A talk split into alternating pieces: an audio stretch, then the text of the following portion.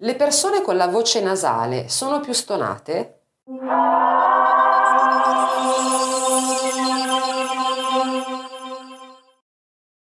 Questa è una domanda che mi è arrivata proprio qualche giorno fa ed è una domanda in realtà ehm, che sono felice di, di trattare, sono felice di rispondere perché mi sono resa conto che ci sono persone che confondono l'intonazione di una voce con il brutto suono di una voce, che sono cose sostanzialmente diverse.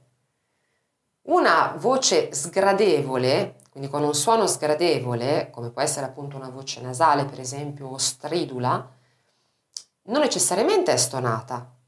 E così il contrario. Perché quello che fa una voce, il suono di una voce sgradevole è il timbro, appunto il suono, la qualità acustica, sonora della voce. L'intonazione è altra cosa ed è legata invece alla capacità di eh, azzeccare sostanzialmente i suoni, quindi di cantarli sul giusto pitch alla giusta altezza. Ti faccio un esempio pratico per chiarirci.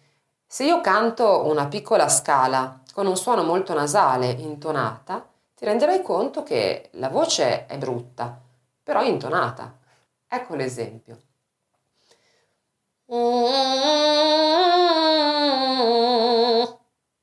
Sicuramente, ecco, non era il suono più gradevole del mondo. Era una voce mm, ovviamente molto nasale, molto chiusa e, e anche un po' antipatica, però le note erano quelle, erano giuste, erano intonate. Quindi la voce, la qualità della voce, il timbro della voce, non ha a che fare con l'intonazione. La prossima volta che ascolti una voce che non, che non ti piace, cerca di capire per quale ragione, quindi cerca di separare l'aspetto del suono, appunto, dall'aspetto invece strettamente legato all'intonazione.